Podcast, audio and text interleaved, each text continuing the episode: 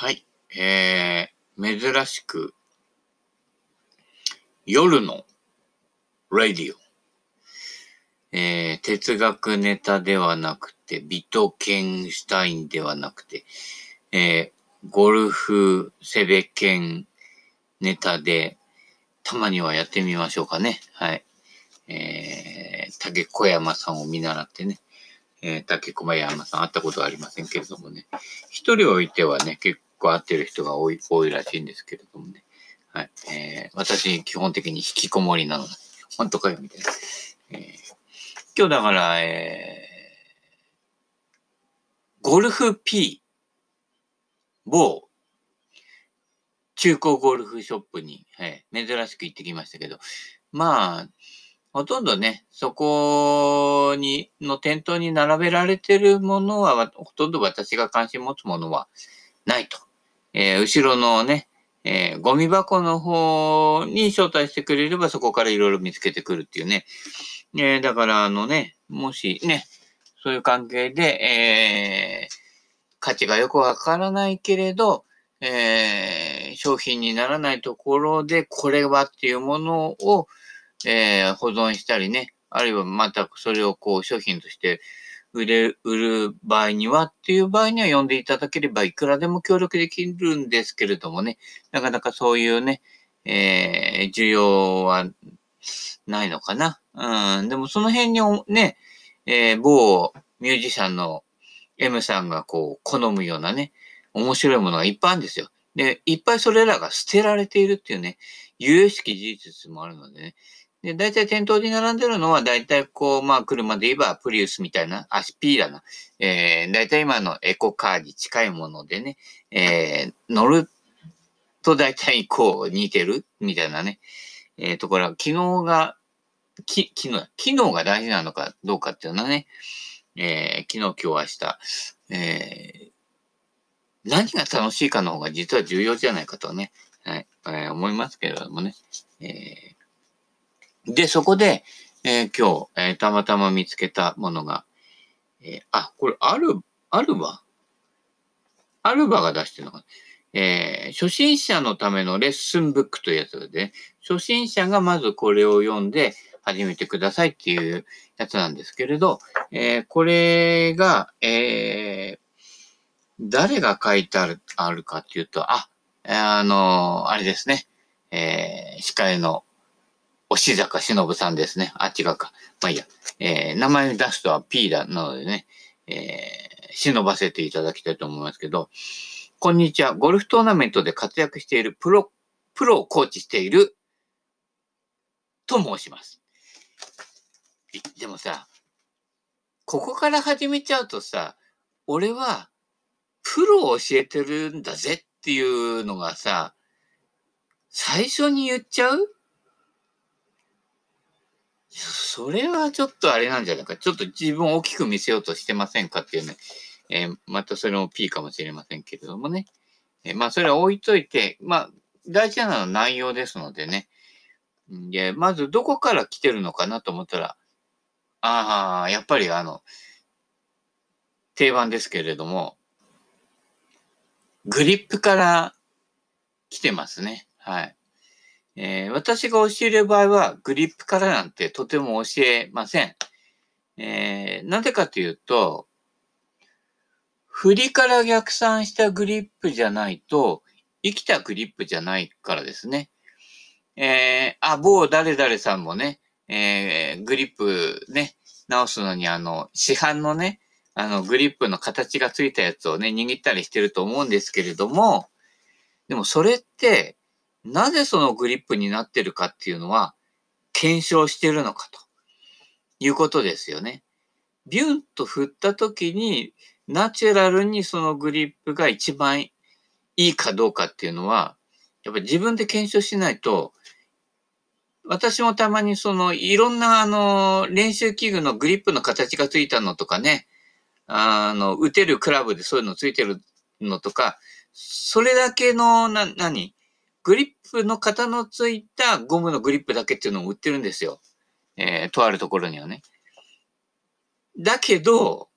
自分のグリップとは違うんですね。はい。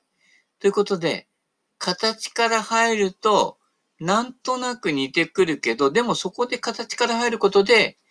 えー、やっぱグリップ固まると、それに応じたその次の動きになってくるので、そうすると、それでこう、ある意味、定番化してしまうという。今、プロゴルファーも含めて、こうね、定番化してなんかこう、ぎこちない動きやってますけれども、そういう方に走りやすいとかね、えー、なりやすいので、私はグリップから教えるっていうことはやりません。はい。好きに握って好きに振って、みたいなね。はい。そういう感じになりますけれども、何故にそのグリップになるのかっていうのは説明できないんですよ。これが正解だからみたいな感じになっちゃうので、そうすると、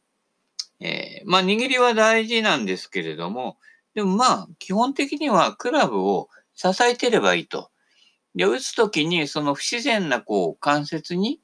えー、無理な力が入ったりとか、どうしても初心者、初心者じゃなくても、大抵右手でガーッと押すわけですよね。えー、でもあの、押すとやっぱり綺麗な流れっていうのが妨げられるのでね。はい。えー、だってあの、クラブヘッドの先端がピュンと走るんで飛ぶわけで、手で押したからって逆にスピードをこうね、えー、いろいろこう、エネルギーロスが多くなるわけですから、そうすると、えー、押さないで済むグリップとかね、いうことになるんですけど、えー、むしろその、立ちの方から入った方がいいですね。えー、動的な部分から逆算していって、えー、立ちとグリップを作っていくということですけれどもね。えー、と、この方のアドレスの教えとか次に、え、グリップの後についてくるんですけれども、えっ、と、ちょっと私からすると、え、右手グリップ右向いてねっていうね、えー、感じになって、ちょっとあの、パターンみたいに上から握ってますね、この人はね。えー、やっぱフォローに抜けるんで、フォローに抜けるときってやっぱり、えー、親指で押すという動きが入らないためには、親指は、えー、グリップの中心より左に抜けてないと、えー、抜けないということがありますのでね。えーあまあ、順番がいろいろあるんですけれども、えー、あとは、あの、ここに書いてあるけど、胸を張って背筋を伸ばすって書いてあるけど、これがアウトですね。胸を張ったら腕の通り道が抜ける、なくなるわけです。胸で、胸を前に出すと、腕って左右に分かれちゃうんですよ。やってみればわかると思いますけど、そうすると、懐が狭くなるというか、えー左、あ、じゃあ右から左に振っていくわけですから、えー、そこでどうしても詰まる要素があると。で背筋を伸ばすっていう意味が、背筋を伸ばして胸を張ると、より狭くなるわけです。腕の通り道がね。で、やっぱりクラブヘッドを動かすには腕が触れてないと、えー、触れないので、この胸を張って背筋を伸ばすっていうことがまずアウトですね。はい。ということで、これを読むと、大抵あの、初心者の女性の方が、でっちりで、胸を前に出して、それ、レッスンプロが喜ぶ姿勢ですよね。おじさんたちが喜ぶ姿勢ですけれどもね。えー、それでミニスカだったりするとね、喜ぶわけですよ。で、ティーグラウンドって高いとこにあったりするからね、下から覗き込む親父がいるわけですけれども、それを助長させるんじゃないかとね、えー懐を広くね、はい。えー、胸の前、胸の前から下の空間を保ったまま終始触れるかっていうことの方が大事になってきますので、ね、えー、その辺も注意していただきたいと思います。はい。えー、まあ、他に細かいとこ見るといろいろ突っ込みどころ満載になってしまうんですけれどもね。あと、次ね。実際にえー、打つ段階になると、ハーフスイングでまっすぐ打つ感覚を身につける。これがアウトですね。まっすぐ打つ感覚を身につけるっていうと、大抵の人は、えー、両手を今流行りのね、ハンドファーストじゃないけど、目標方向に突き出して、まっすぐクラブヘッドも目標方向に突き出そうとするわけですね。ところが、野球の素振りとか、単純にゴルフクラブ握ってビュンと振った場合に、そういう風には振らないわけですね。そこで素振りと実際の頭、実際打つときのね、とああと頭の中が、えー、矛盾してくるわけですね。えー、野球のバットをビュンって振るような風に振った方が早く振れるわけですよね。で、素振りの時良くて本番がダメっていうのも目標方向に打とうとするからですね。素振りの時っていうのはそんなこと考えないで素に振ってるわけですね。その素に振ったので飛んでいく方向が実はまっすぐなので、つまりまっすぐ打つ感覚を身につけるみたいな教え方をすると、目標方向に突き出しちゃうわけですね。で、しかもハンドファーストがいいみたいに言うと、より押す動作になって親指症候群が、え、82.3%ぐらいになっちゃうわけですね。この辺の教え方も、えー、私なんかが、えー、最初にプロに教わったのとは全く別ですね。えクラブの掘って、ふ、クラブを振っていく方を見ろって言われましたね。その方が流れがね、えクラブを動かしてなんぼなので、そうするとクラブが触れていく方を見た方が、そっちの方に早く触れるわけですね。で、ヘッドアップがダメとかね、えー、目標方向ね、バットは見ちゃうのがダメって言いながら目標方向に打てって言ってるわけだから、矛盾してるわけですね。いや、そんなの関係なくビュビュンと振っちまいっていうことですよ。え、その辺でもいろいろこうね、こういう初心者レッスン書でも矛盾をはらんでるっていうか、誤解しやすいとか、えー、もうこの時点からうまくいかない要素が野村萬斎になってくるわけですね。はい。えー、そんなこんなでね。ただ、ね、いいことも書いたんですよ。振り上げるのは肩の高さまでで十分です。はい、そうそうですね。あの、特に女性なんかの場合は、肩の高さまで振り上げたつもりでも、もう、もう、もうなんか、クラブヘッドがこの反対側から見えるぐらいまで行っちゃってますからね。はい。クラブを、えー、私なんかが教える場合は、クラブヘッドが一番天高く収まった状態。そこでいいでしょうと。もうそこから切り返してください。それぐらいですね。そこから切り返さないと振り遅れますよ。相手は速球投手ですから、みたいなね、えー、ね、感じですからね。クラブヘッドが一番高いところに行ったら、もうそこから切り返していくぐらいの感じで打っていくだけで十分です。はい。えー、あとはね、これですね。必ずみんな言うんですよ。基準があるとそれが正解のように思えるんだけど、要は軸を意識するってやつですね。軸なんか意識して、絶対それを保てるわけはないんですね。えー、軸を、ね、要は体のどこかに軸を求めると言っても、その体を動かしなさいとかね、教えてるわけですよ。その時点で矛盾してるわけですよ。動かしてるものをどうやって軸にするんだっていうことですね。ただ、軸とか言うと、止まるわけですよね。で、滑らかな動きがなくなると。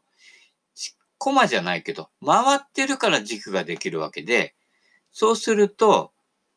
動き、動的な方が先なわけですね。まあ、ゴルフスイングの場合は回しちゃうと、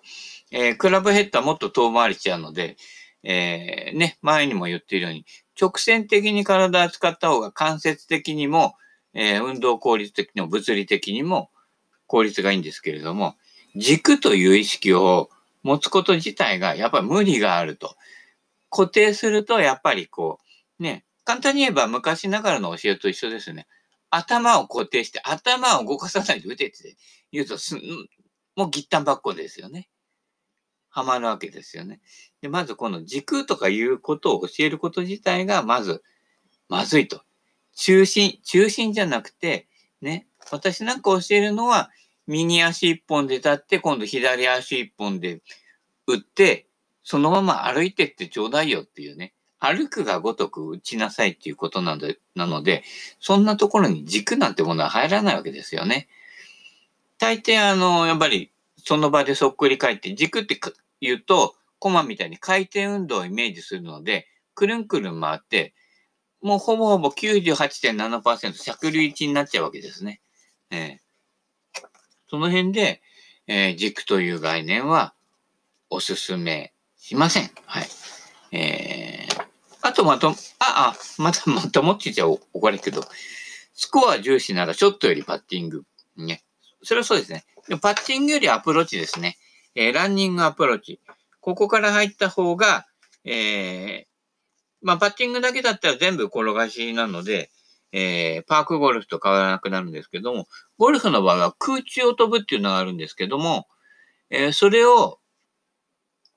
まあ、ランニングアプローチから始めると、パッティングのように打って、でもぴょんと飛ぶと。パターンに打つけど、頭上がるじゃんっていうところの、えー、ロフトに任せるっていう、こうね、えー、感じがつかめると、あ、結構しっかり上から下にカシッと言っても上がるんだっていうのが分かってくると、他のクラブでの尺流値が少なくなってきて、逆にしゃくると上がらないんだなっていうことが体感的に分かってくるのでね。ええ、その辺が重要ですね。ロフトがボールを上げてくれるんだっていうことを、えー、理解して、えー、ウェッジからドライバーまで同じ振りでやればいいわけです。ゴルフって結構長い棒の先に小さい球がね、あって、それをね、フェースの面がある。野球のバットと違ってフェースの面があるもので打つので、特定の方向に飛ばすには難しいっていうことで難易度が高くなるわけです。ダフリトップもあるしね。そしたらなるべくシンプルに一つの動きでやればいいと。もう全部一つの動きで賄えるんで、最近プロでもそうだけど、GG スイングじゃないけれども、フルショットの動きとアプローチの動きで違う動きをやってると。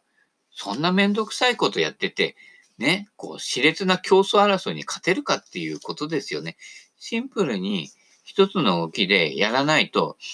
やっぱり精度も出ないし、そのシンプルな動きで飛距離も出るようのは、なんで飛距離っていうのが出るのかっていうことを、えー、考えていかないと、やっぱりこう、そのね、